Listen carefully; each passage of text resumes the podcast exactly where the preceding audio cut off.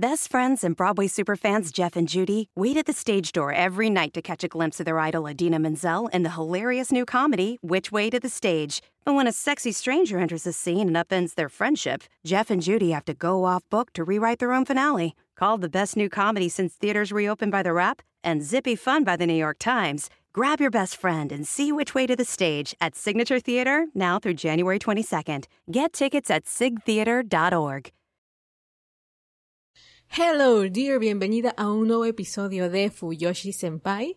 Estoy segura que tal vez esta es la primera vez que estás aquí si entraste por el título de este podcast y tal vez nunca has escuchado mi contenido.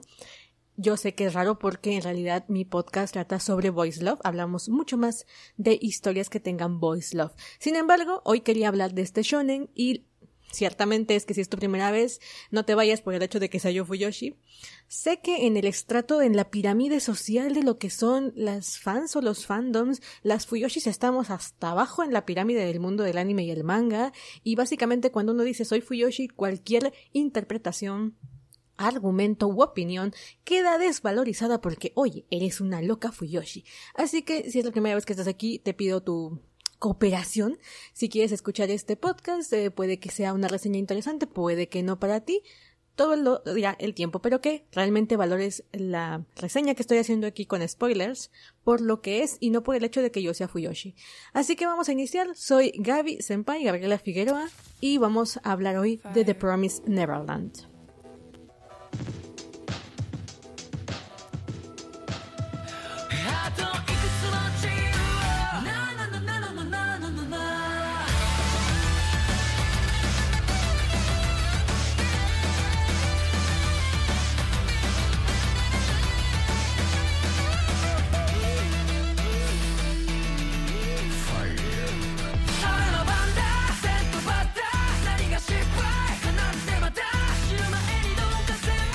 Bueno, como dije, yo no suelo hablar sobre shonens en este podcast. En general no suelo ver shonens.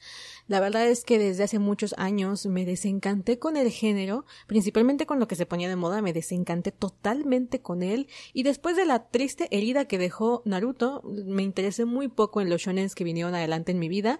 Creo que el último por el que me interesé profundamente fue por Code Geass y estamos hablando de hace ya casi 10 años, así que puedes hacerte una idea. Segundo, casi yo no veo anime. Tengo un episodio en este podcast en el que te hablo de por qué prefiero el manga al anime. En términos generales es por el tema de la historia, la velocidad, mi capacidad lectora y por el tiempo, que ya no soy una jovencita que puede darse todo el lujo del tiempo para consumir a, la velocidad de un anime, entonces leo más rápido y es por eso que consumo manga. Entonces, no voy a hablar del anime, no voy a hablar del anime si tú nada más viste el anime, este no es tu podcast por una sencilla razón. Aquí destripamos la historia. Eso significa que va a haber spoilers como tortazos en la feria de mayo, ¿vale? O sea, hablo muchísimo de spoilers y no solamente spoilers que no afecten la trama, sino que destripo de pe a pa de todo lo que me pareció interesante en su momento. Así que te voy a hablar del final, te voy a hablar de los giros argumentales, no me dejo nada en el tintero mm, de manera eh, ¿cómo se puede decir? Consciente. Si, me, si se me queda algo en el tintero es porque no lo pensé, se me fue el avión o lo que sea, pero no es porque yo esté evitando decir spoilers. No, yo hablo de spoilers como madre mía, como los tacos que se me salen a lo largo del episodio. Bien. Entonces, ¿cómo fue que llegué a The Promise Neverland? Fíjense que Curiosamente fue por la música, fue por la música. Originalmente yo escucho, pongo la lista de reproducción de YouTube, yo dejo, yo escucho más en YouTube, y empecé a sonar y estaba escuchando la música de varios shonens. Es posible que yo me sepa la canción de un opening, pero no tengo ni idea del anime, ni la opening, ni de nada, ¿vale? Normalmente los escucho por los grupos, soy muy fan de algunos grupos. Entonces llegué a una canción que me encantó y vi la portada del video que están tres niños chiquitos y una mujer así como medio demonio en, en el fondo. Y ese fue mi primer acercamiento con The Promises Neverland. Después, por alguna extraña razón, vagando en Facebook, creo que escuché o leí que se había terminado y que por fin habían llegado al arco final y se había acabado la historia. Y dije, vale, nunca supe de qué trató. Ah, ya recordé. Creo que alguien recomendó a Emma como un personaje femenino bien construido. Ya me acordé. Alguien dijo, es que es un personaje construido bien femenino. Creo que lo dije mal. El punto es que dije, le echaba muchas flores a Emma como protagonista de un shonen y yo misma me interesé porque dije, oye, es común o en mi época era más común que los protagonistas de los shonens de los shonens fuertes de la Shonen Jump, es decir, los que llegaban al top de ventas, estuviesen más que nada protagonizados por hombres y que la fantasía de la historia estuviese más orientada a los poderes de los personajes que al mundo en sí mismo o a la construcción de world building.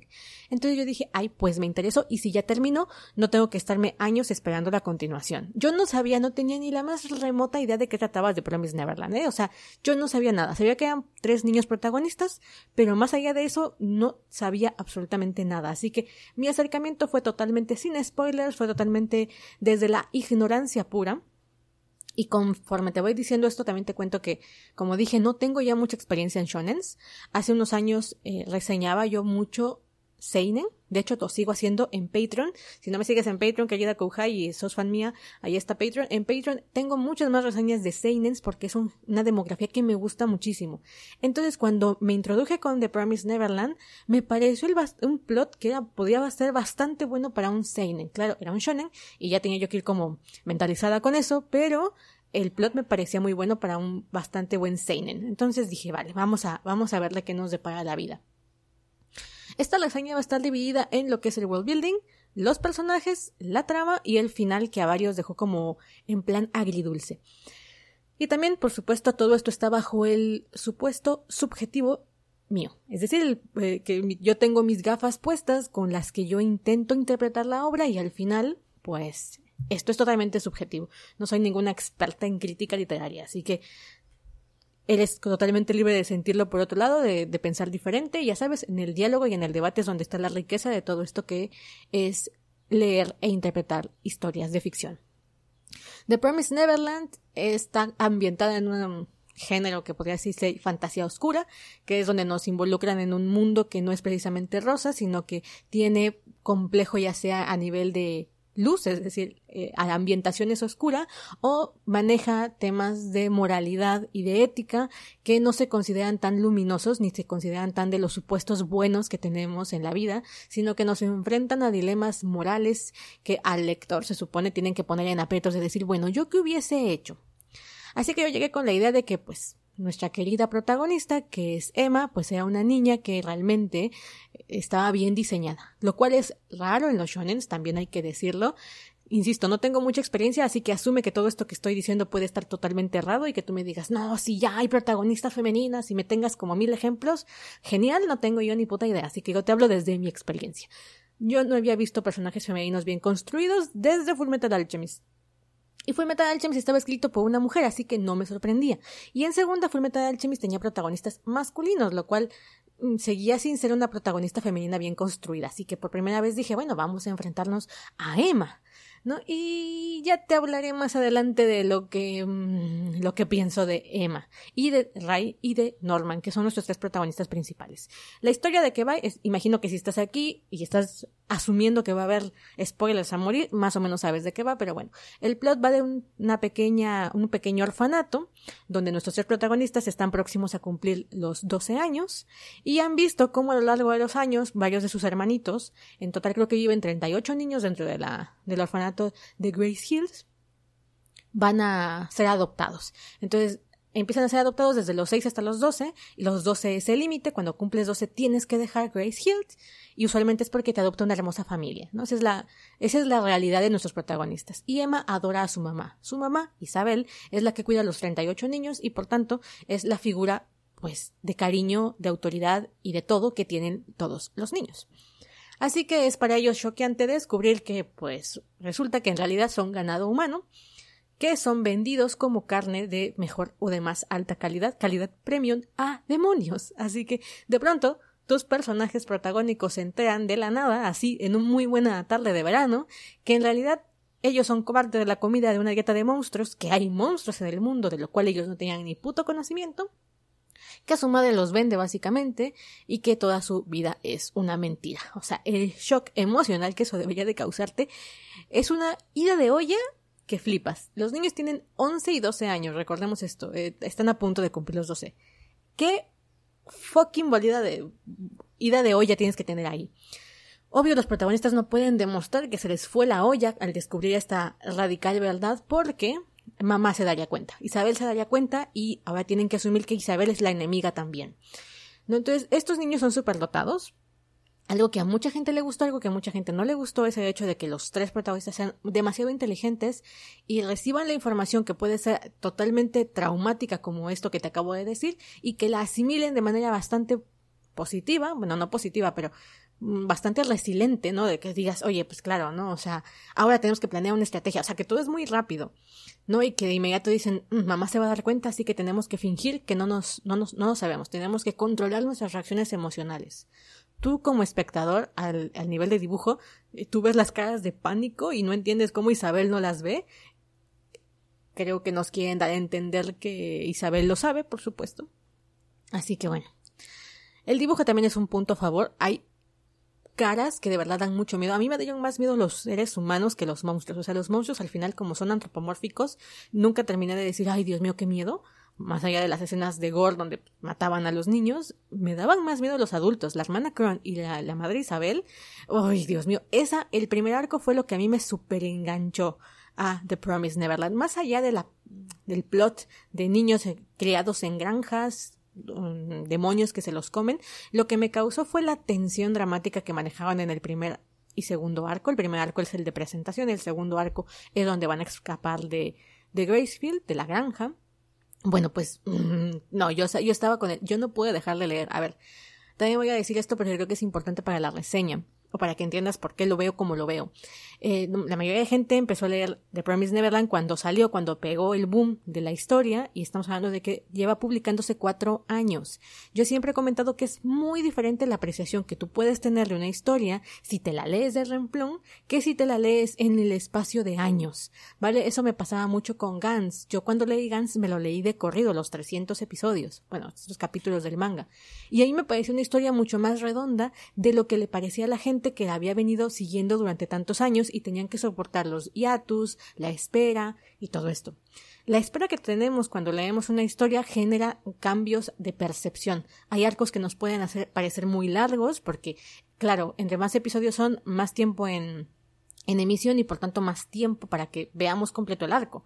No es lo mismo que si tú te chutas de una tarde, yo me, chuté de Promise Neverland en dos días. Empecé antier y literalmente no pude detenerme, o sea, fue como el primer arco me tuvo tensa todo el tiempo, entonces no me pude detener y ayer terminé eh, la historia, entonces en dos días me, me, terminé la historia y pues claro, a mí la percepción de arcos que fueron tal vez muy cansinos o muy dolorosos de leer en su, en su momento de publicación, porque vas capítulo por capítulo, cada semana o cada 15 días, se hace mucho más largo de lo que yo me chuté en dos días, ¿vale? Entonces la apreciación que tenemos del tiempo, que es totalmente subjetiva en este sentido, porque no afecta la obra en sí, sino que es la percepción que tú tienes de lo que transcurre en la obra en sí, pues cambia. Así que si tú la leíste poco a poco y te sientes muy distinto a mí, pues compréndeme que es porque yo me la chuté en dos días y no tuve que esperar ni hiatus, ni semanas, ni nada. De hecho, la empecé porque ya estaba terminada.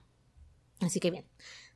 El primer arco para mí fue lo mejor de la historia, voy a decirlo de esta manera porque es altamente tenso, ¿no? O sea, desconoces absolutamente todo lo del mundo allá afuera, estás igual que los protagonistas que no tienen ni puta idea de qué está pasando, que, que están como, bueno, de todo lo que hemos vivido, qué es verdad, qué es mentira, cómo podemos determinar en qué momento histórico estamos, qué hay allá afuera, los monstruos nos invadieron, en qué año nos invadieron, no, todo es un mar de preguntas y preguntas. Y no solamente te lo preguntas tú como lector, sino ellos como personajes, lo cual genera mucha tensión. Mamá nos va a descubrir, mamá ya sabe qué está sucediendo, mamá nos está engañando, nos va a detener, ¿por qué no nos detiene? ¿Qué es lo que está planeando? ¿Quién es la hermana Cron? Preguntas, preguntas, preguntas, preguntas y preguntas. Entonces, bueno, la parte en la que están escapando, bueno, planeando el escape, me pareció súper tensa. Y ahí yo ya tuve mi primer acercamiento con los tres protagonistas, de los que vamos a hablar ahorita, eh, y desde el momento uno dije, ay, no puede ser. Emma va a terminar siendo la protagonista idealista de la historia. Ah, no me molestaba que fueran superdotados. Creo que era lo que menos me molestaba porque estaban rotísimos los tres niños en ese sentido. O sea, eran genios. Pero dices, bueno, para sobrevivir en una historia de este tipo no puedes tener niños de verdad, o sea, no, puedes tener niños que correspondan a su edad mental, porque estarían muertos básicamente, ¿no? O sea, con la cantidad de problemas que se le vienen a, encima del hecho de que esté dentro de una granja, que la granja esté dividida en cinco granjas hermanas que en realidad están en un hexágono o en un pentágono, que están dentro de instalaciones custodiadas por monstruos, vale, ¿cómo rayos sales de ahí si tu mentalidad es la de un niño de 11 años que fue criado en un entorno amoroso y amigable y donde todo era felicidad. O sea, no sobrevives, te mueres, ¿vale? Eres ganado en primer lugar. El shock emocional que te daría al descubrir que hay monstruos que se comieron a tu pequeña hermana, a la que se suponía que había adoptado una familia amorosa, pues oye, o sea, el, el quiebre mental ahí debió ser brutal. Se supone que estos niños no tienen ese problema porque son niños superdotados. Todos los de la granja. Entonces yo, con esa verdad asumida, enfrenté la historia, ¿no? Con ese, bueno, mis personajes van a estar súper overpowering a nivel intelectual. Entonces dije, vale, pues me voy con esta ya predisposición en la historia. Pero cuando vi el idealismo de Emma, yo dije, no puede ser, esta historia va a meternos en problemas precisamente por este idealismo a veces ni siquiera habían sustentado a la protagonista, o sea, de pronto era como... A ver, se supone que lo que estaban haciendo que crecía era tu masa cerebral, no tu, no tu inteligencia emocional, por lo menos jamás se menciona ese aspecto de la inteligencia emocional. Y resulta que Emma es básicamente una prodigio en la inteligencia emocional, es súper empática, puede ver más allá de la ética normal, puede ver más allá de la moral, puede ah, imaginar lo que es la coexistencia, puedes superar el odio, puedes superar el rencor. Dices, oye, tú eres un genio emocional, pero nunca nos hablaban en la historia de que esto pudiese existir. Ninguno de tus hermanitos lo es. Why, why, why you? Porque tú sí puedes. ¿No? Entonces, bueno, ahorita entramos con esa parte. Caso es que yo pues dije, no tendremos otra más que ver a niños prodigio intentar escapar de aquí porque si no, no hay de otra.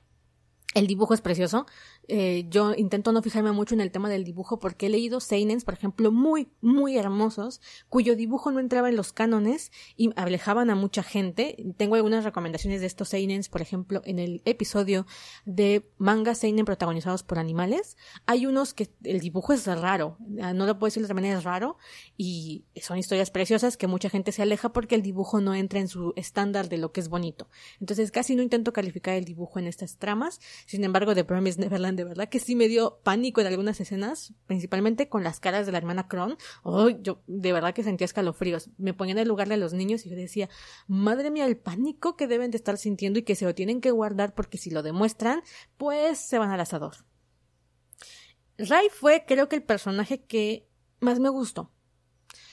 Esto es curioso porque vi otras reseñas donde decían que Rai siempre sintieron que les faltó cierta emotividad, a diferencia de, de Emma y de Norman, y sin embargo a mí fue el que más me, me, interesó al inicio de la historia, y me pareció lamentable que a lo largo de la trama lo fueran dejando como el acompañante o el sidekick de Emma. De hecho, llega un momento en el que la inteligencia de Ray se desperdicia completamente. Después del arco de Glory Belly, Glory, Glory Bell, Glory, ay, ¿cómo es? Bueno, donde los cazan, donde Minerva les ofrece este, este espacio didáctico que resulta que lo toman como plantación de cacería de, de los duques, la inteligencia de Ray no juega ningún papel en ese momento. O sea, yo cuando aparece el niño y, Yugo para salvar a Emma, yo dije ya, o sea, Ray ahorita se tiene que inventar una estrategia y va a darle vuelta a la situación, ¿no? Por eso apareció. Y no sirvieron de nada. Más que Yugo que le disparó una bala al, al duque, como el golpe final de la, de la, de lo que quedó pendiente hace 13 años. Más allá de eso, eh, yo dije, mm, mm, a ver, me vendiste el inicio de la historia que Ray era el estratega, que Emma era eh, la optimista y por tanto también la de mayor fuerza física, y me vendiste a Norman como el táctico. Esto se puede ver en los primeros arcos donde están jugando a las traes, ¿no? A las atrapadas. Es muy diferente ser táctico a ser estratega. ¿Vale? El estratega es el que planea la estrategia militar de qué es lo que vamos a hacer, cómo lo vamos a hacer. Y el táctico es el que se encarga de ejecutarla con esta inteligencia de, bueno, vamos a ir por este lado, vamos a ir por este lado, vamos a hacerlo de esta manera, ¿no? Entonces, ahí me vendieron a Norman como el táctico y terminó siendo el superestratega al final de la historia. Rotísimo Norman, ¿no? O sea, de verdad, yo cuando vi a Norman dije, oh, por el sea, ya lo veía venir y desde que Norman es adoptado yo dije hay de dos o se vuelve el enemigo o eh, se vuelve el super mega autociber aliado, ¿no? O sea, va a ser algo super cabrón porque ellos al final escapan de la granja por el plan de Norman, ¿no? O sea, al final Norman fue el que ejecuta, el, que diseña todo el plan al final del primer arco. Entonces dices, bueno, en dos años algo tuvo que haber hecho.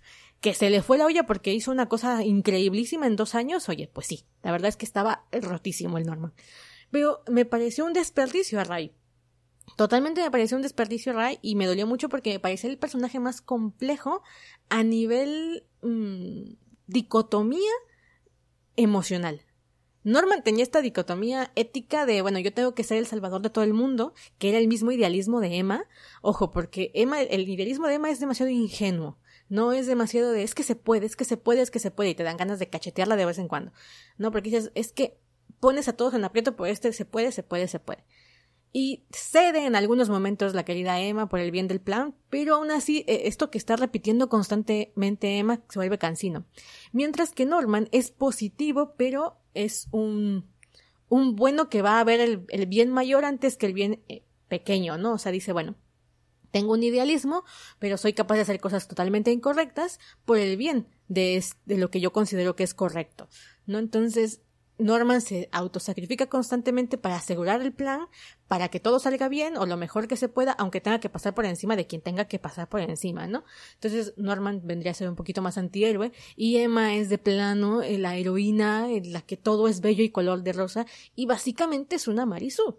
La Marisú a nivel literatura es el personaje que es querido por todos, es casi perfecto y pues Emma es casi perfecta en ese sentido. Entonces, no sé si la trama lo requería así, que Emma fuese querida por todos, demasiado, optimista, demasiado fuerte, no deja a nadie, el idealismo total, o si al autor se le fue yendo de las manos la niña y no supo cómo meterla un poquito a la zona oscura o por lo menos a la zona compleja del ser humano, porque solamente tiene un momento en el que dices que odio, no te puedo perdonar, pero al final sí te perdono, al final te digo, ven con nosotros, o sea, cuando llega el arco final, y están enfrentando a Peter Atri, al, malo, malo, malote, malote.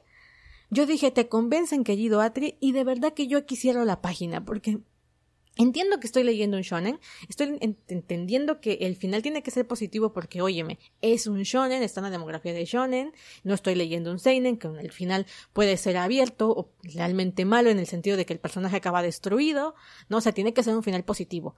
Pero he visto demasiadas muertes, he visto demasiados problemas éticos que me has querido vender como autor, no me puedes evangelizar al malo de la historia.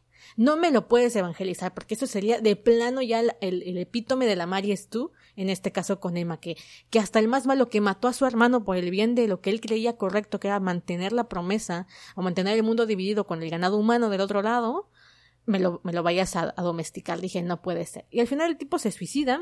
¿Qué final más mm, anticlimático? No sé, o sea, esta idea de no matamos humanos, no matamos demonios, estás en una puta guerra, estás en una puta guerra, what the fuck, ¿no? Y de pronto es como, sí, mátalos a, los, a los demonios porque son malos, ¿no? Y aunque Emma está con que, bueno, es que en realidad no son tan malos, es que ellos también tienen que comer. Y de pronto es como, eh, aplástalos, porque si no es morir o matar.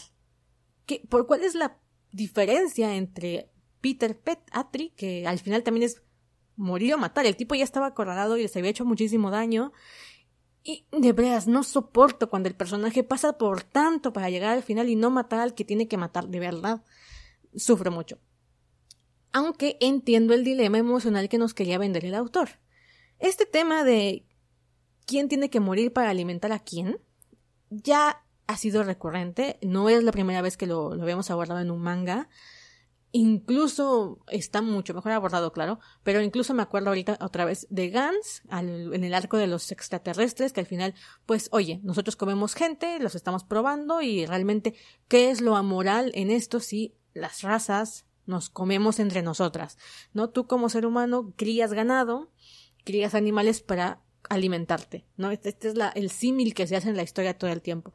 Eh, están los que son de calidad premium, que son los inteligentes, lo cual nosotros como seres humanos no tenemos. Y están los que están literalmente conectados a máquinas de respiración y de alimentación artificial, no piensan, no caminan, no tienen básicamente pues autonomía y aquí es donde se plantea el dilema moral. O sea, realmente comemos animales porque asumimos que no tienen conciencia, simplemente porque la inteligencia que tienen es distinta a la nuestra, o exactamente qué es, ¿no? Porque al final el ser humano es el único animal que tiene autoconciencia de sí. Entonces, si tenemos a otro depredador que tiene autoconciencia de sí, ¿por qué tendríamos que estarnos comiendo mutuamente? Luego viene el tema de, bueno, es que en realidad los ¿cómo explico esto? Los demonios, pues son una especie de evolución de genes de, cierta bacteria que dependiendo de qué se traga, adquiere las características de esto que se traga. Entonces, cuando llegó al ser humano se dio cuenta que acoplaba inteligencia. Y ahorita me estoy acordando de la escena de Mamá quiero ser pez. Mamá, mamá soy un pez. Esa película la vi en mi infancia como mil veces. Exactamente me acordé de el pececito, el malo de la historia, que se está tomando la poción para ser humano y le da traguitos para ser más inteligente, para responder preguntas que la verdad es que ese ese arco fue pésimo porque ¿quién cae en eso? Pero bueno, el pececito cae en la, en, en, la trampa de responder preguntas inteligentes tomando más y más del líquido que lo hace ser humano y al final pues también adquiere la capacidad de respirar oxígeno, pero no respirar bajo el agua, así que se muere en la última escena. Así es como matan al personaje malvado de mamá, soy un pez. Y me acordé porque exactamente los demonios tienen que consumir carne humana para adquirir la inteligencia y la capacidad del ser humano, con todo lo que eso conlleva, ¿no? Lo malo y lo bueno que tiene el ser humano. Entonces realmente están demostrándonos en esta, en este símil de la historia que si los seres humanos fuésemos simplemente más poderosos a nivel evolutivo, con estas habilidades fuertes que tienen los demonios, que son más depredadores, porque seamos francos, el ser humano en la cadena alimentaria, de no ser por su, su gran cerebro, su masa en inteligencia, estaríamos debajo de la, de la pirámide alimentaria. De hecho, eh, por lo que he leído, hay un libro que se puso de moda hace unos años que se llama eh, Homo sapiens, de hombre a Dios o de los dioses a los hombres, algo así. Lo leí hace ya unos años cuando, cuando se volvió bestseller. Y me acuerdo que exactamente hablaba de este proceso de evolución que fue en el ser humano fundamental, ¿no? Primero la creación del fuego, que él decía, el ser humano en realidad éramos carroñeros, no éramos predadores, éramos carroñeros. Entonces, comíamos junto con lo que dejaban las hienas, los buitres, y ya lo, último que quedaba del animal era lo que nos comíamos como seres humanos, porque no teníamos los medios físicos para volvernos depredadores. No teníamos garras, no teníamos dientes, no teníamos fuerza, no teníamos velocidad, o sea, básicamente estábamos bien jodidos en la cadena alimentaria. Entonces, inventamos el fuego, el fuego permite cocinar los alimentos, los alimentos cocinados permiten comer en menor tiempo, mayores este digerir más rápido, lo que permite el crecimiento del cerebro. Al aumentar la masa del cerebro, aumenta la inteligencia, la conciencia y eso nos da capacidad para intervenir los objetos del mundo. Y entonces nos podemos volver depredadores. Y nos aceleramos tanto en el proceso de evolución, según dice este libro, que depredamos de más. ¿No? O sea, eh, llegó un momento en el que los animales, el proceso evolutivo normalmente permite que todos los animales generen sus propios mecanismos para protegerse, ¿no? Porque al final el ciclo de la vida es comer y ser comido, o sea, es, es parte de la naturaleza del ser humano, que es lo que Emma se llega a imaginar, ¿no? En plan de, pues es que ellos también comen porque necesitan comer y nosotros también necesitamos comer, que es un tema recurrente en la historia con esto, estas cenas familiares que tienen a cada rato, porque el tema de la comida es importante, ¿no? O sea, al final, ¿qué comemos? ¿Por qué comemos? Es necesario ¿Cómo le pedimos a otra especie que no nos coma cuando para ellos es necesario? Por eso viene música a ser el, el verdadero punto de inflexión, que es lo que Dios en esta historia mandó a los monstruos para sobrevivir sin necesidad de comer humanos. Pero bueno, el dilema está planteado en esa escena de qué onda, qué hacemos, porque al final eh, somos, somos ganado. Hay varios dilemas, entre comillas, que se presentan más de una vez. El tema de sacrifico a cinco por salvar a a 10 o a 12, que es un, un dilema muy usado en la literatura porque es uno de los de los paradigmas o de los problemas éticos más recurrentes, el que enfrenta Norman a cada rato, o sea, sacrifico a todos los demonios, hago una matanza, básicamente un exterminio de demonios para salvar a los pocos seres humanos. ¿Por qué? Porque pongo una vida en la balanza y siempre una vida pesa más que la otra. Hay un personaje en la historia de una niña que tiene gorrito, a la que le matan a la hermana, que precisamente eh, explica el, emocionalmente ese tema. O sea, yo no, no, no es que quiera matar demonios, no es que no me importen, pero si tengo que elegir me va a importar muchísimo más mi familia, que son ustedes, estos 63 escuincles, que cualquier demonio X de vecino, ¿vale? Y es lo que en nuestras sociedades actuales pasa. Si tú tienes que elegir entre salvar a alguien que no conoces y salvar a alguien que quieres, es bastante más probable que salves a quien quieres. No es como dices, bueno, es que es obvio. Sí, pero entonces se presenta el dilema ético, ¿vale? No salvas a quien no quieres, pero al final lo estás dejando morir de alguna manera. O estás sacrificando. Ahorita me acuerdo de Monster. Monster, precisamente, el, principal problema al inicio de la historia es el dilema ético que enfrenta nuestro doctor, porque no sé si han leído Monster. Eh. Monster del magnífico Urasawa Soy muy fan de Naoki Urasawa, aunque en general sus historias empiezan muy muy bien y llegando a la mitad de pronto dices, ¿por qué desapareciste el personaje principal de Urasawa? ¿Por qué? ¿No? Y, ay, Dios mío, Billy Bat, todavía no superó el final de Billy Bat. Bueno, no me voy de tema. Eh, Urasawa es un mangaka que de verdad deberías de leer si te gusta este tipo de, de historias. Bueno, pues Urasawa tiene una historia muy conocida, que también tiene anime, que se llama Monster, en el que él es un doctor, bueno, el protagonista es un doctor que tiene todo en la vida, la esposa o la novia prometida perfecta, va a ir al hospital donde siempre ha soñado trabajar, es un médico súper afamado, eh, muy querido, al que se le presenta un dilema. Llegan dos heridos a su, a su quirófano, uno es un súper político y el otro es un pequeño niño que sufrió eh, del tiroteo de una hermana. No, es que esto es muy buena. La hermana le, disparó. Entonces él tiene que decidir a quién salvar porque la operación, ambas operaciones son como súper complicadas y si él no está presente en una de las dos, eh, la, a la que dejen suelta va a morir. Es casi evidente que no hay quien lo opere o algo así, o él es el único que puede operarla, no recuerdo cómo está el asunto. El punto es que si él él está en sus manos decidir si opera al niño o opera al, al político y a quién salva. El hospital lo presiona para salvar al político. Es que eh, tiene más importancia para el país este ministro, creo que era un superministro, una cosa así. Y había intereses de por medio por el hospital. Y entonces nuestro doctor dice, no, o sea, lo correcto es salvar al niño, ¿no? Porque claro, estamos viendo desde el foco de la moralidad del personaje. Lo correcto es salvar al niño porque él tiene más vida por delante, no está corrupto, no puedo dejar morir a un niño, ¿no? Entonces salva al niño, quien resulta que años posterior se convierte en un asesino serial. Y ay, es que te cagas, porque oye, resulta que realmente salvaste a un asesino serial.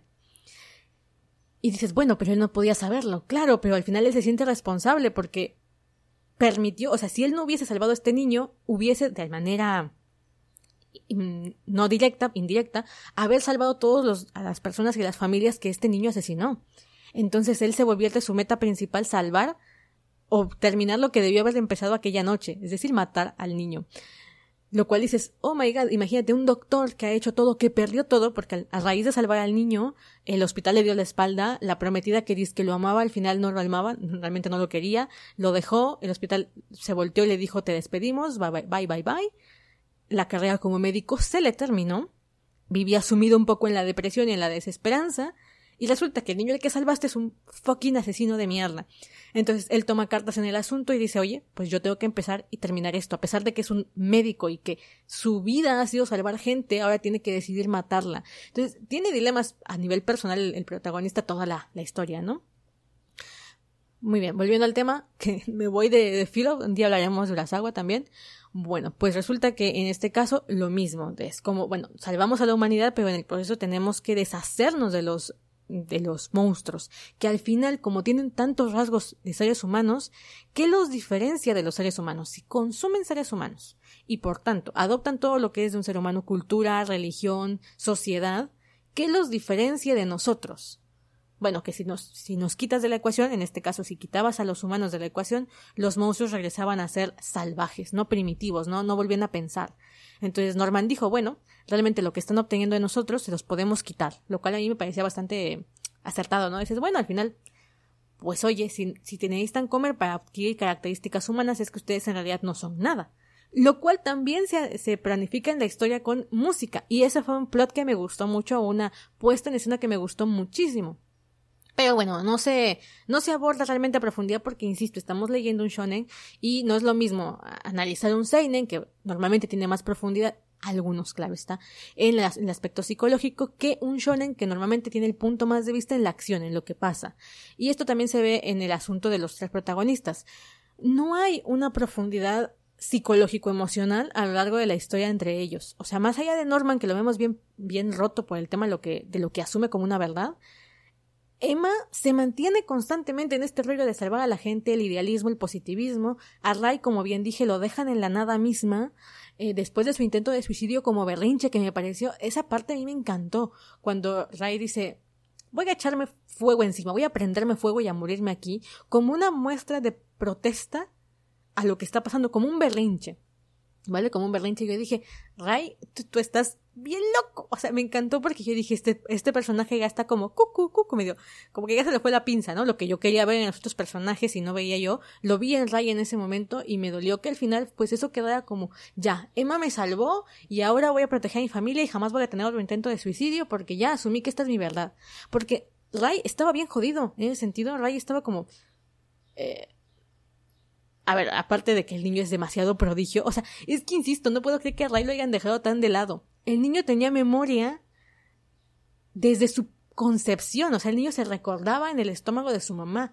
Básicamente tenía una memoria prodigiosa supo desde el inicio eh, del, asesinato, bueno, de, la realidad en la que vivían, de que era una granja, planeó el escape desde seis años anterior y resulta que todo se solucionó por Norman y que al final de la historia también todo lo hizo Norman. ¿Y dónde me dejaste a Ray? De verdad, yo sigo sin superar el desperdicio que hubo con Ray porque hay un exceso de personajes. Esto también, bueno, no es que sea exceso, porque entiendes que para la historia se necesitan esta cantidad de personajes pero son demasiados personajes, entonces no puedes seguir a, más de uno a la vez, o sea, son tantos, algunos se desdibujan entre ellos que tú no reconoces a nadie, por ejemplo, el chiquito este que adopta a Lucas en el en Golden, el lago dorado, donde los están casando, eh, Lucas adopta a un niño, que ni siquiera me acuerdo el nombre, y lo educa y lo crece y al final eh, el niño sobrevive, ¿no? Y todo esto. se suponía que tenía un papel más o menos interesante en la historia.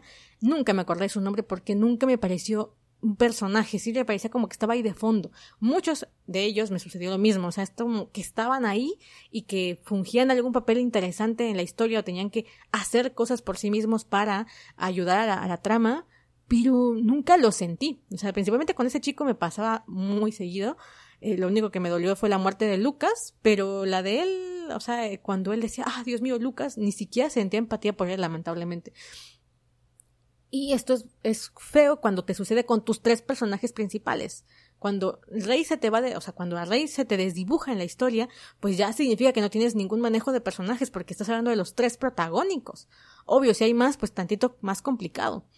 Pues bueno, eso dejando de lado Rey, Emma, ya lo dije, me parece que de pronto al autor se le fue el tema de la Mary Stu, que es demasiado perfecta, que todo lo aprende demasiado rápido, que es capaz de hacer cosas que ningún otro personaje va a ser capaz de hacer, y que de pronto todo el, el mundo, toda la familia que tiene, todo está girando alrededor de Emma, que Emma decide esto, que Emma decide el otro, ¿no? Norman, que es como el personaje que mayor vínculo tenía con, con Emma en ese sentido, o sea, lo que decía Emma, para Norman era como lo que iba a ser realidad, ¿no? O sea, Norman era así como, soy el, lado madrino de, de, de Emma, pues veía su dilema ético realmente era quiero estar con Emma o quiero ser un genocida. No era como yo no quiero matar gente, yo en realidad eh, también pienso que los demonios sean parecidos a los seres humanos. No, es como Emma no quiere que yo mate y yo quiero estar con Emma, así que mi dilema ético es Emma o el resto del mundo y es como Norman piensa un poquito más allá, ¿sabes? No, se supone que es un genio hiperdotado, recontradotado. Otra cosa que también se me hace como entendible y medio absurdo al mismo tiempo es como los demonios están viendo que de repente los niños se les escapan, que el hecho de que tengan inteligencia los vuelve también rebeldes, y vas y agarras al niño más prodigioso y lo lo metes a un lugar donde todavía lo vamos a hacer más inteligente. Ave María Purísima. O sea, es que eso es como pues echarte la soga al cuello, básicamente, ¿no? Entonces, eh, yo dije, la reina, como que sus motivaciones también me parecían medias, ¿no? O sea, eh, principalmente el tema de, de la comida de los niños, principalmente el tema del tratamiento de Norman, si supuestamente se lo quería comer porque estaba en contra de dárselo al innombrable, innombrable porque no tengo idea de cómo decir ese jeroglífico extraño, pues era como, hmm, vas y lo metes a una granja en la que le meten drogas, lo cual técnicamente afectaría su capacidad porque ahora le dan ataques. Eso no iría en contra de lo que quieres hacer con comértelo y que el cerebro sea súper delicioso y de calidad premium. Como que ahí me hacía como incoherente la, parte de esa. Me gustó la reina porque me recordó bastante a eh, la canción de, de Conchita. Las que sean fan de Vocaloid la ubicarán. Voy a poner un pedacito por aquí. Conchita era una mujer que comía todo, o sea, tenía un vacío tan profundo existente que necesitaba estar tragando para llenar ese vacío. Y exactamente es lo que le pasa a la reina. La reina come y come, pero es porque está hambrienta, porque no sabe cuándo llenarse. Y esto es un, tema de la del vacío profundo que sienten los personajes, que pues, lo puedes ver un poquito más en la reina, que no le importó matar a papá, que no le importó matar a nadie en toda la historia, porque ella quería más y, y nunca se puso a pensar en cuál era realmente el vacío que estaba llenando.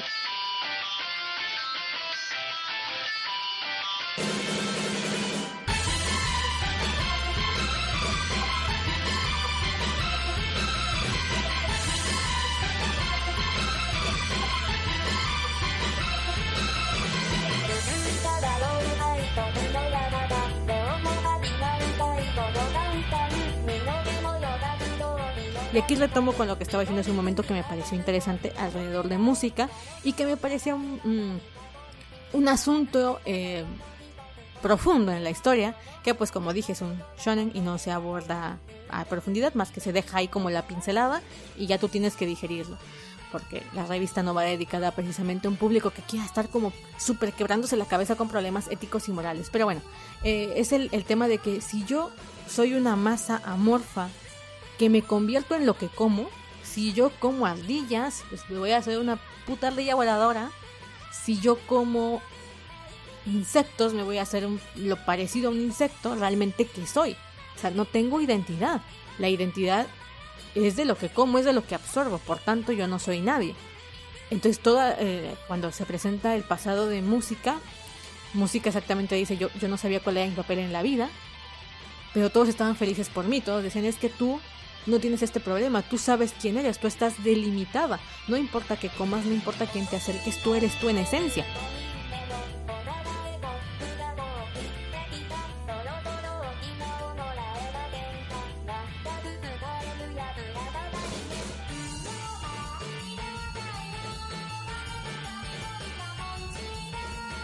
Entonces tú tienes, al mismo tiempo generaba una dicotomía, porque si yo no soy lo que como, que en este caso yo no soy lo que absorbo de mi sociedad, lo podríamos plantear, a plantear así, si yo dejo de ser influenciada por lo que el mundo me dice, por mis padres, por mi familia, por la gente de lo que espera de mí, entonces ¿quién soy?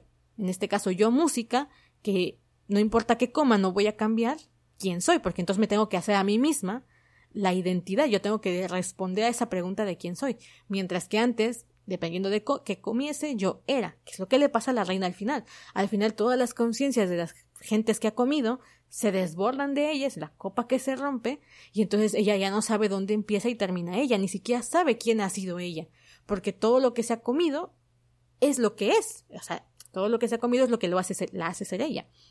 Entonces ya no sabe quién, quién es, ¿no? Entonces entra en crisis y bueno, aparte se estaba muriendo en ese momento último de la historia.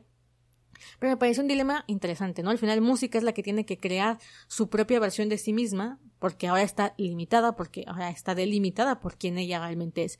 Y al final todos los seres humanos en algún momento llegamos a ese dilema de, vale, si yo no voy por el camino que mi sociedad me ha trazado, tipo eh, el, la, ¿cómo se llama esto?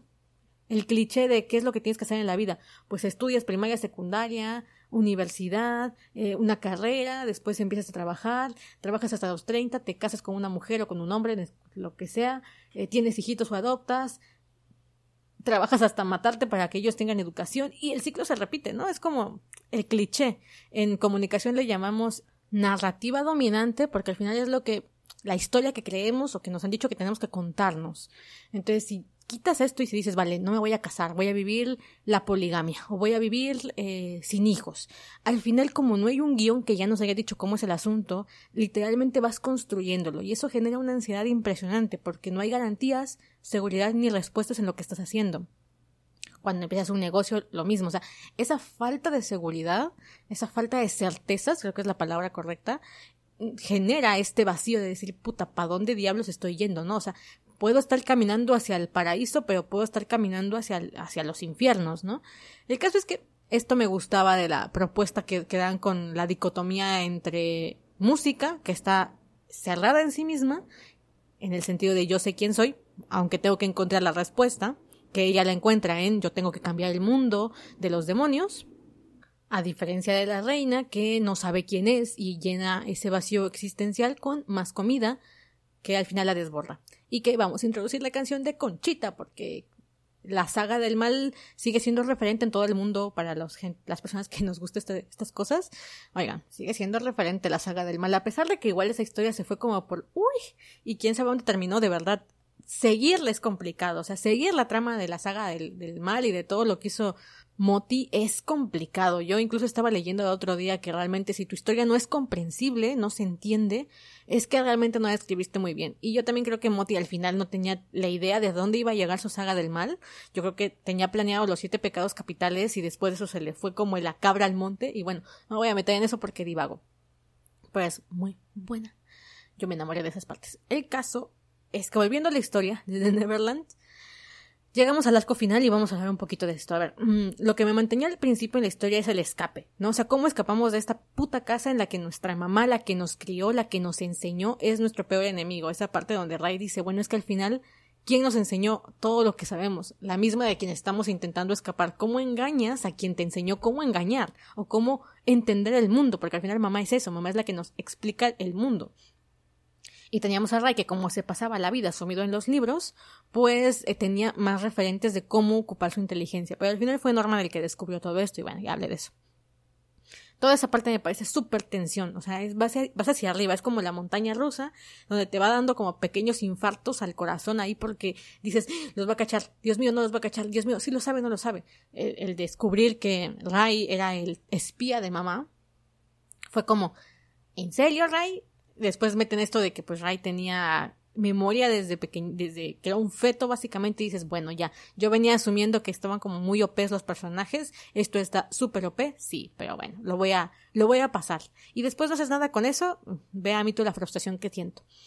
Y yo estaba predispuesto, ya suponía yo que alguno de ellos era hijo de mamá. Yo asumía que era Emma, porque como la historia de pronto sea demasiado Emma, Emma, Emma, yo dije capaz que Emma es realmente hija de, de Isabel. ¿No? Realmente Ray es el hijo de Isabel. Entonces, esa parte sí fue como, lo sabía y al mismo tiempo no lo sabía, pero bueno, está bien.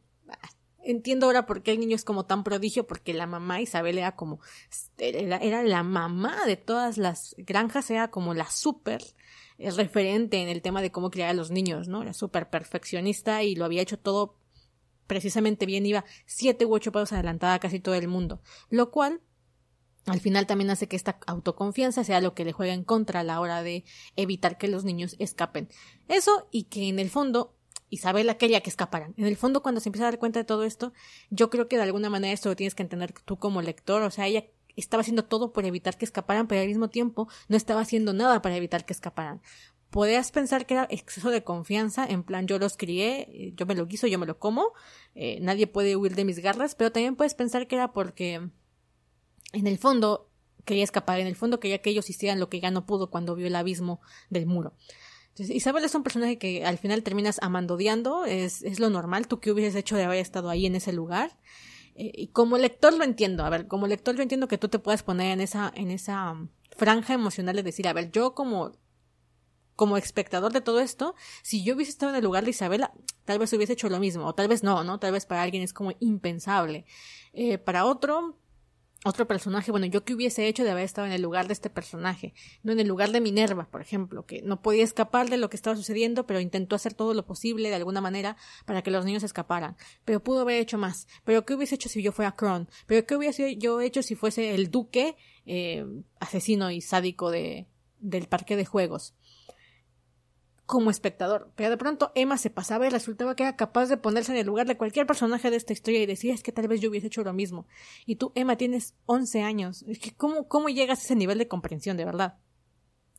Pero bueno, vamos que asumamos que es OP en el mundo emocional y que pues Emma entendía todo esto. ¿Qué es lo que le dice el innombrable jeroglífico chino este jeroglífico? De hecho, ni siquiera parece más un poco eh, un carácter este saudí, ¿cómo se, cómo se llama esta, este lenguaje? Es que no me... Vietnamita, un carácter de la, de, la escritura vietnamita. Pero bueno, aquí llegamos a otro punto que yo no estuve como muy fascinada con el tema.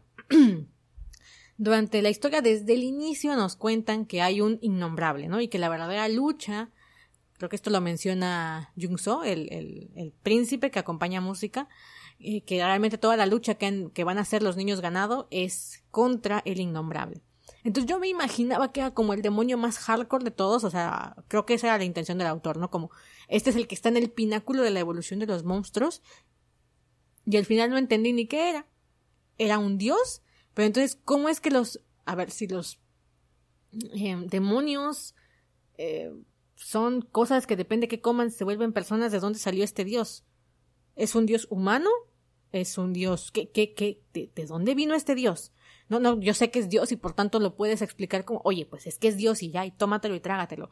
Pero no me acabó nunca de convencer el, el plano. Mucha gente se quejó del arco donde todo se vuelve como medio el, laberinto donde se quedan encerrados dentro de la casa y donde después se convierte en un plano ahí este desértico. A mí me gustó. Yo soy muy fan de las historias donde de pronto te meten esta simbología y quieren jugar con que, uy, casi casi te fumaste un porro.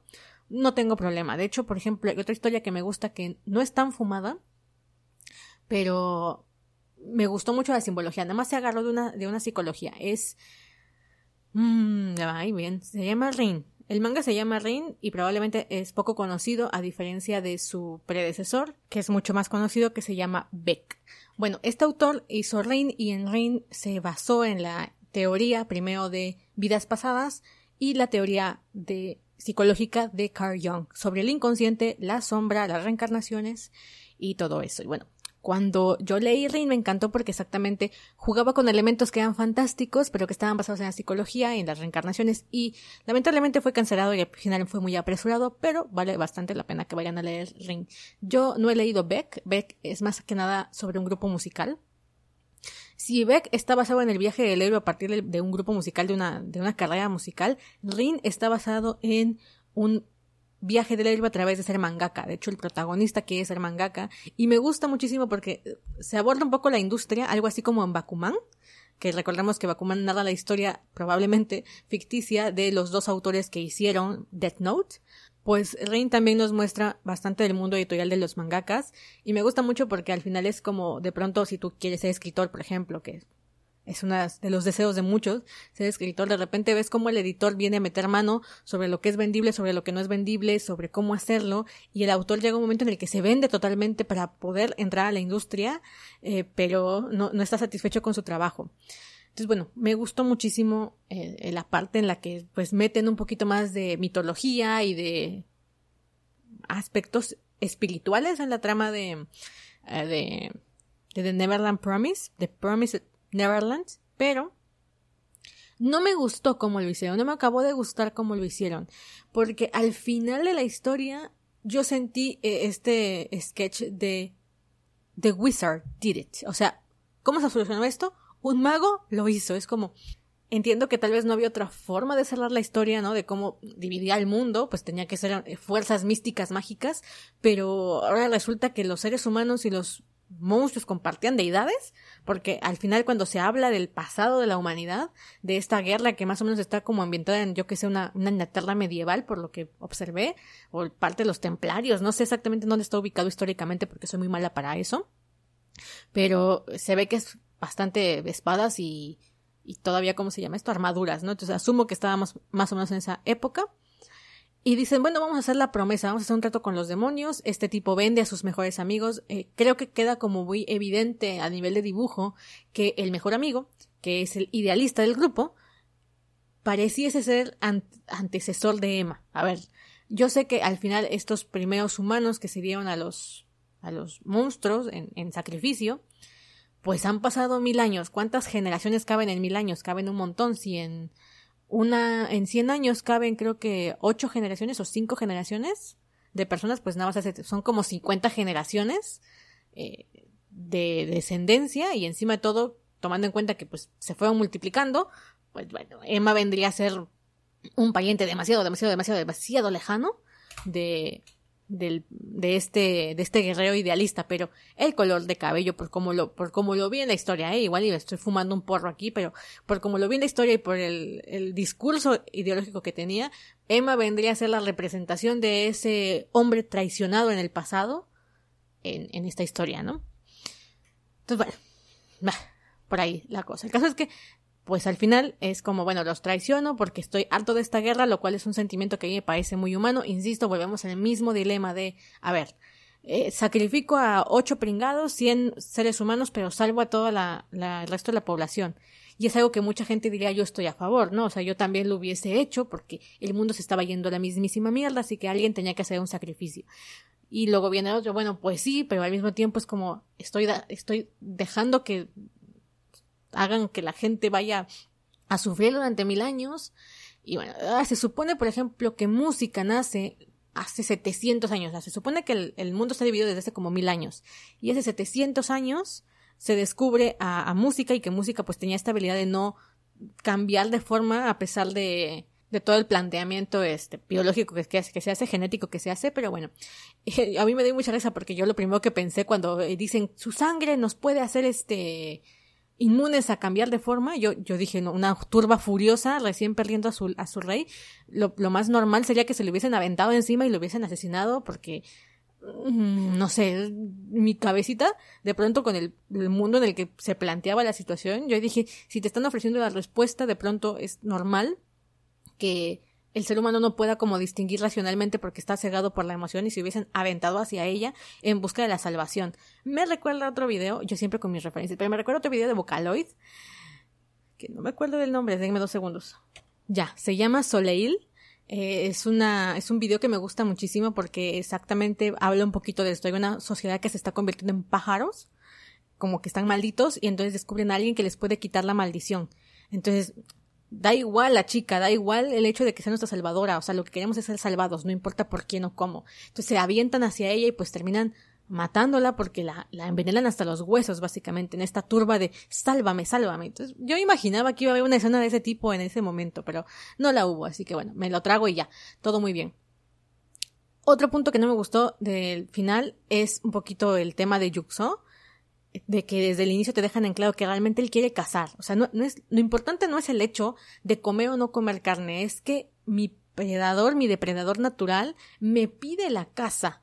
¿no? O sea, mi religión me lo prohíbe porque no tiene sentido que yo coma de un supermercado, básicamente, sino que eh, está todo el proceso histórico y evolutivo que tiene el cazar y que el ser humano también lo experimentó en sus inicios, ¿no? Y al final está pensando en, es que si dejo a estos humanos, no podré volver a casar. Y entonces un abrazo de Emma, nuestra salvadora, dice, bueno, pues ya soy idiota, bye, cuídense, los quiero. Fue como decepcionante en ese punto de historia. Yo esperaba ahí un poquito de, de tensión, por lo menos, desde que nos dejan en claro que Jung no es precisamente una buena persona como los niños creen que es, porque al final te lo venden como soy buena gente, no como carne, pero en realidad hay otras cosas ocultas estos secretos oscuros que en realidad son, vale, yo quiero salvarte porque en, el fondo mi deseo es que en algún momento ustedes vuelvan a ser salvajes y yo pueda volver a cazar. Pero al final eso también queda en la mismísima nada porque pues un abrazo de Emma cura todo. Siguiente aspecto que nos lleva al mismo punto el tema de la caza. Me gusta y no me gusta cómo está abordado. Por un lado es como padre porque en efecto es si somos un espejo de los seres humanos, pues tenemos estos deseos de cazar, ¿no? Y de volver a sentir la emoción. ¿Por qué ellos desarrollaron ese deseo y los seres humanos no? Los seres humanos hoy en día, por lo menos, estamos más conformes comiendo comida del supermercado, comprando una pollería, un pollito, a tener que salir a cazar gallinas con una lanza, ¿no? O sea, esta este proceso evolutivo al final no sabemos en qué momento se nos jodió esta, esta idea de cazadores fuertes y aguerridos y nos convertimos en sedentarios frente a una computadora que comen pollo Kentucky. Yo no como Kentucky porque no soy fanática, pero bueno, entiendes el punto. Entonces no sé exactamente cómo es que estos seres al final también tenían como una especie de autonomía o de libre albedrío que no estaba determinado por lo que comían o ellos también iba a llegar un momento en el que iban a evolucionar lo suficiente como para tener supermercados. I don't know. Aparte también, ¿por qué la sociedad de los demonios evolucionó a otro nivel que la sociedad... Ah, bueno, esto sí tiene explicación en el world building, porque si estás comiendo comida chatarra, que básicamente son seres humanos metidos con un tubo, alimentados y gordos sin inteligencia, pues tu inteligencia tampoco se desarrolla. ¿no? Entonces, pues estaban las granjas premium, que eran la que tenían los cerebros como más superdotados y por tanto hacían más superdotados a los a los que podían consumirlos. Que llegando a este punto, oye, también eso, ¿qué onda? Entonces el innombrable comía los cerebros humanos, o sea, era un demonio entonces, tenían un dios demonio los seres humanos, ¿en qué momento un dios evolucionó? O sea, no, es que no me tiene, no me tiene coherencia esta parte, te lo juro. no, sigo sin entender. A veces como que te, te, te, frustras demasiado queriendo entender algo que no tiene ningún sentido, porque pues hashtag es fantasía, pero Aparte, como que son muy pocos años de, bueno, quién sabe cuántos, nunca se explicó, nunca se dijo cuántos años estuvieron luchando los seres humanos contra los demonios, porque, a ver, se supone que las religiones, pues, o los dioses, vienen desde miles y miles y miles de años de evolución, ¿no? Los demonios técnicamente son muy recientes en la, en la etapa evolutiva de la vida, que es como te lo quieren explicar, ¿vale? Es como, así te lo este, queremos explicar el, el acontecimiento de los demonios, y tenemos un dios, y cuando se hace el pacto, los seres humanos van con el dios también del, de los demonios. Muchos agujeros ahí para mí, para mí, claro. Igual y igual y no son tantos o yo los vi así porque de verdad al final de la historia es como, a ver, me presentaba al inicio una trama de escape. Luego en el segundo arco me presentas una trama de supervivencia. Y al final esto se convierte en una trama super mágica o super espiritual, deidades y demás, que lo siento como un mago lo hizo, ¿vale? O sea, veníamos solventando todos los problemas que nos venían apareciendo a fuerza de voluntad y de estrategia y de aprender mejor y de planear y de observar al enemigo, que es la parte más interesante del escape de la granja. La siguiente es, bueno, más o menos cómo podemos ah, entender el, la topografía, la fauna, la flora. Vale, tenemos un libro que hizo Minerva, que nos dejó como pistas de la flora y la fauna. El libro aparece mencionado dos veces para la supervivencia del grupo y no se vuelve a mencionar esa trama queda ahí como súper floja. Al final el libro solamente se vuelve una, una pequeña enciclopedia para entender la pluma esta de Minerva. Y entonces todo es como supervivencia, eh, lazos emocionales con los nuevos personajes, supervivencia, los demonios son malos, los demonios no son malos, dilema ético, son como nosotros, no son como nosotros. Y de pronto es como, le pedí a Dios que nos, nos mandara el mundo humano. Me hubiese parecido más interesante que hubiesen dejado el tema de los portales, eh, sin, sin tener que hacer que Dios metiera mano ahí, sino ya Minerva había dejado portales, ya Minerva había dicho cómo podían traspasar al mundo humano y que después de la matanza que hace Norman con los, con los, ¿cómo se llama esto? Eh, a los demonios en la realeza, pues que dejara música eh, funcionara para pues abordar nueva realidad de los demonios y una nueva sociedad y todo el trabajo que les va a costar cambiar una sociedad entera y que aún así dejaran la puerta abierta ante el conflicto entre los dos mundos. Pero pues bueno, dijeron un Dios lo hizo, tapamos la puerta, hacemos una muralla que así es impenetrable para los dos lados y pues ya, en vez de coexistir, eh, sepárense los unos de los otros. ¡Yay! Otra cosa que tampoco me dio mucho sentido fue el mundo humano, esto de las áreas. Mm, a mí esa parte fue como muy anticlimática, sinceramente. El, el final este de Emma perdida por los Alpes, bueno, no, Alaska, no sé dónde estaba, Normandía, no sé dónde estaba, no sé dónde estaba, no me acuerdo, ya llegando a esa parte yo estaba como, mm, si estoy acabando esto ya medio por obligación, ¿eh? ya fue el final más como aburrido que pude leer, aparte este conflicto de Emma perdiendo la memoria y todo esto, no sé. Era obvio que estaba mintiendo. Creo que hubiese sido algo más interesante que lo hubiesen dejado en el mundo de monstruos. Me hubiese parecido más como, uy, un climático. A perder la memoria acabó en un páramo, eh, páramo, es un páramo frío. Bueno, eh, ahí en la nada del, del mundo de la Antártida. La creció un viejito y extrañaba a sus amigos y perdió los recuerdos. Ay, no sé, a mí me, me generaba esta sensación de insatisfacción pero no cuando tienes un final amargo. No cuando tienes un final que dices, ah, que la chota, maldita sea, que es como trágico, eh, que te deja un sabor amargo, pero porque dices, ay, pobre protagonista. Me acuerdo ahorita mucho del final de eh, Homúnculos, que al final dices, ah, me cago en todo. O sea, porque no podía tener un final feliz, ¿no? O sea, dices, no podía ser feliz porque todo lo que había pasado, había asesinado a alguien, bla, bla, bla. Y dices, ay, pues ya qué, ¿no? O sea, esto es, ah, pobrecito, ¿no? esa fue mi sensación al final de, de homúnculos fue como, mm, madre mía, pues sí, es que querías y la reflexión que te deja y bueno, lo que sea. Pero aquí fue como ese final de, ni siquiera lo considero necesario. O sea, sí había que pagar un precio, pero si al final se iba a quedar con toda su familia y demás, pues al final qué precio pagó, ¿no? O sea, era la trampa de la, de, la promesa que hizo con el Dios, ¿no? O sea, le dijo, tú no puedes buscar a tu familia porque no la vas a recordar, pero, pero obviamente dejó la puerta para tu familia puede buscarte y tu familia puede encontrarte porque la familia es lo principal. Y bueno, un montón de personajes que no tuvieron gran desarrollo por el hecho de que pues la trama no lo permitía, yo entiendo, o sea, estás como yo le decía a mi, a mi novio mientras iba leyendo, es que yo siento que a los pobres no nos dejan nunca descansar, ¿no? Es madrazo tras madrazo y les pasa una cosa y viene la otra, y viene la otra, y viene la otra. Lo que no da espacio para la reflexión o, la, o la evolución psicológica del personaje en términos generales, o de otros personajes. Pero pues ya, eso fue, eso fue como mi desazón con la historia y que yo empecé viendo una trama, como te dije, de escape de la, de, planeación, de escape, de estrategia, luego una de supervivencia, luego una de búsqueda, todavía, la, la, verdad la búsqueda de Minerva me dio un poquito de flojera, pero bueno, todavía la, la, toleré bastante bien, la búsqueda de Minerva y la, la supervivencia dentro del, del campo de juegos donde estaban haciendo la casa, también me pareció un poquito más interesante, nada comparado con los primeros dos arcos, pero bueno, más o menos bien pero ya después de ver que desecharon a Ray, que quedaron cosas así como en el aire. Mmm. Ay, otra cosa que quiero rescatar ya para finalizar, porque me acuerdo que cuando la, la, la, viví, me emocioné muchísimo, fue Phil. Phil es el niño de seis, no es cierto, cuatro años que está en la granja y que se notaba que era inteligente, era el número cuatro en la, en la lista de, de grandes puntajes, pero era muy niñito, apenas tenía cuatro años y cuando, cuando la, escena en la que Phil dice que él se queda, María Santísima, María Santísima, yo dije, Phil, ve este par de huevos. ¿Qué cojones tiene Phil? Eso es tenerlos bien puestos, Phil, y tienes cuatro años. Es que me cago en todo. O sea, para mí ese momento fue subidón de adrenalina brutal. O sea, ya estábamos en medio del escape, estaban pasando un montón de cosas, y ya como espectador tienes un poquito de pistas de que Phil no es ningún idiota, de que de hecho va a jugar un papel importante en la historia porque es el que es el niñito que se da cuenta de cosas, por ejemplo, es el que descubre el código Morse de los libros de Minerva, a pesar de que después es Emma la que tiene que porque Emma siempre soluciona todo, la que tiene que revisar todo eso, Phil ahí juega un papel importante,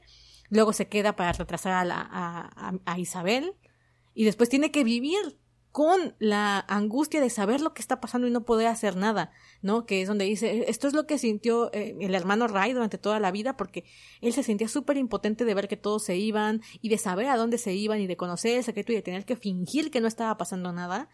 Me, me, me gustaba esa idea de explorar el personaje. Se queda en un capítulo. El capítulo finaliza cuando llega este tipo eh, enviado por Peter a averiguar qué diablos le pasaba al niño, porque realmente no sabemos cómo es que sabía del tema, no sabemos si fue Isabel la que lo dijo, que yo supongo que sí, porque Isabel era la única que sabía que Peter, perdón, que, que Phil sabía de la, del escape y que se había hecho el reverendo menso.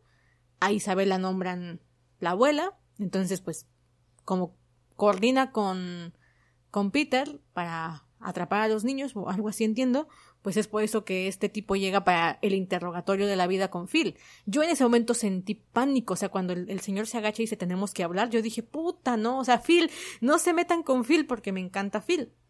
Y al final eso también se queda en la mismísima nada. Nunca supimos qué pasó en el interrogatorio. Yo venía pensando que lo habían mm, maltratado porque además, ¿cómo es que Phil con esa... Eh, con ese temple que nos había mostrado, de pronto fue el que reveló la posición de Emma o reveló quién era Emma y demás, porque el tipo cuando llega a perseguirlos eh, le dice yo sé quién eres tú, quién eres tú y quién eres tú. ¿Cómo fue que Phil los traicionó? Porque eso prácticamente debió ser considerada traición y todo eso se queda en la mismísima nada, nunca supimos qué onda. Al final la madre dicen Phil y ya Phil y Emma se abrazan porque insisto, Emma es el centro de todo y, y, y ya, o sea, eso, eso fue todo. Y yo como, yo quería ver el desarrollo de Phil. Phil me pareció un personaje también súper interesante, me gustaba mucho Phil y también se quedó en la mismísima nada. Puede que te des cuenta que soy una lectora mucho de personajes, me, me siento comprometida con los personajes más que con la historia en sí. A veces, o sea, si el personaje llega a no importarme, la historia puede ser muy buena. Es lo que me pasó con, por ejemplo, Shingeki no Kyojin. Shingeki no Kyojin era, es una muy buena historia, pero los personajes me daban tan reverendamente igual que literalmente Shingeki no Kyojin no me emociona tantísimo, o sea, lo leo porque es una historia buenísima y porque tiene giros argumentales de la hostia, o sea, flipas con Shingeki no Kyojin, pero si Eren actualmente, o sea, imagínate ahorita Eren que en el punto del manga pues ya sabemos dónde está y no quiero dar spoiler de eso porque no viene el cuento, pero después de todo lo que le pasó y llegó a donde está y el plot twist que nos vendieron en todo este rollo, es como la verdad es que me da igual qué le pasa a Eren, o sea, ya dame una resolución, yo quiero saber qué pasa, pero si Eren vive, muere, bla, no me interesa. Eren nunca me interesó en realidad. De hecho, estoy muy preocupada por este, por el general, por este Levi, que por cualquier otro personaje. Entonces, bueno, soy más una lectora de personajes, lamentablemente, y a veces eso impide que yo vea como la majestuosidad de toda la obra. Igual y me estoy flipando, pero bueno. Ahí está mi análisis, mi pequeña contribución a lo que yo sentí de The Promise Neverland. Es probable que me esté dejando mil cosas en el tintero. De las cosas buenas que me encantaron realmente no fueron ni las peleas, ni la acción, porque no leo shonen, realmente la trama de, los shonens de acción y de pelea me gusta hasta cierto punto, pero hasta cierto punto es que me viene dando igual. Me acuerdo cuando, eh, por ejemplo, vi Code que Code lo empecé a ver por el tema del Geass. Pues para muchos era como, oye, los mecas, ¿no? Yo no veo mecas, por ejemplo. Eso es un ejemplo, nada más para que entiendas qué tipo de lectora soy. Yo no, no vi Code por los mecas. De hecho, me cagan los mecas. No veo animes de mechas, ¿no? Entonces, solamente Evangelion porque había una trama de fondo y Codías porque me gustaba la, la historia del Guías, que era como más fantasía y, y poderes. Pero cuando había pelea de mechas era como, ah, genial, cool. O sea, está como en el, como en la ambientación de la historia, y porque aquí peleaban con mechas en vez de con soldados normales, pero fuera de eso, a mí realmente la acción no es como el punto principal por el que yo califico una historia, a pesar de que en estos géneros, tanto en Codías como en The Promise Neverland es shonen, es shonen de fantasía y acción, y sé que debería evaluarla, pero eso, la verdad es que a mí como no me interesa, no lo voy a hacer. Tú dime aquí en los comentarios, en YouTube, si estás escuchándome en YouTube o en Spotify, si me estás escuchando en Spotify, ¿qué te pareció The Promise Neverland? ¿Te gustaría que traiga yo más mangas eh, de otras demografías más allá del Voice Love? Porque, por ejemplo, tengo pendiente Turn Type, que es un drama taiwanés que me han recomendado hasta saciedad. Llevo yo creo que un mes y no he pasado del episodio 5 y me doy cuenta que no es por tiempo, es porque de pronto eh, no te, no te enganchan algunas historias y por más que creas que son buenas o te las pidan, es como, me está costando, porque por ejemplo encontré esta y me fui de filo, o sea, dije, bueno, si yo le hubiese dedicado estas horas a Turn Type, tal vez ya hubiese acabado. Tal vez no, porque es muy larga, pero, ah, pero sí hay historias que te enganchan mucho más. Y bueno, en este caso, The Promise Neverland fue una de ellas, así que si quieres que traiga más shonens, bueno, shonen tal vez no. Más seinens o otras demografías, eh, ya sabes, está mi Twitter, está mi Instagram, que es donde más estoy, arroba Gaby Senpai, G-A-V-I-S-N-P-A-I, Gaby Senpai, pegadito. O en Facebook, por ahí ando, tú puedes encontrarme, o si estás en YouTube, déjame comentarios aquí abajito y lo vamos leyendo. Nos vemos la siguiente emisión. Bye bye.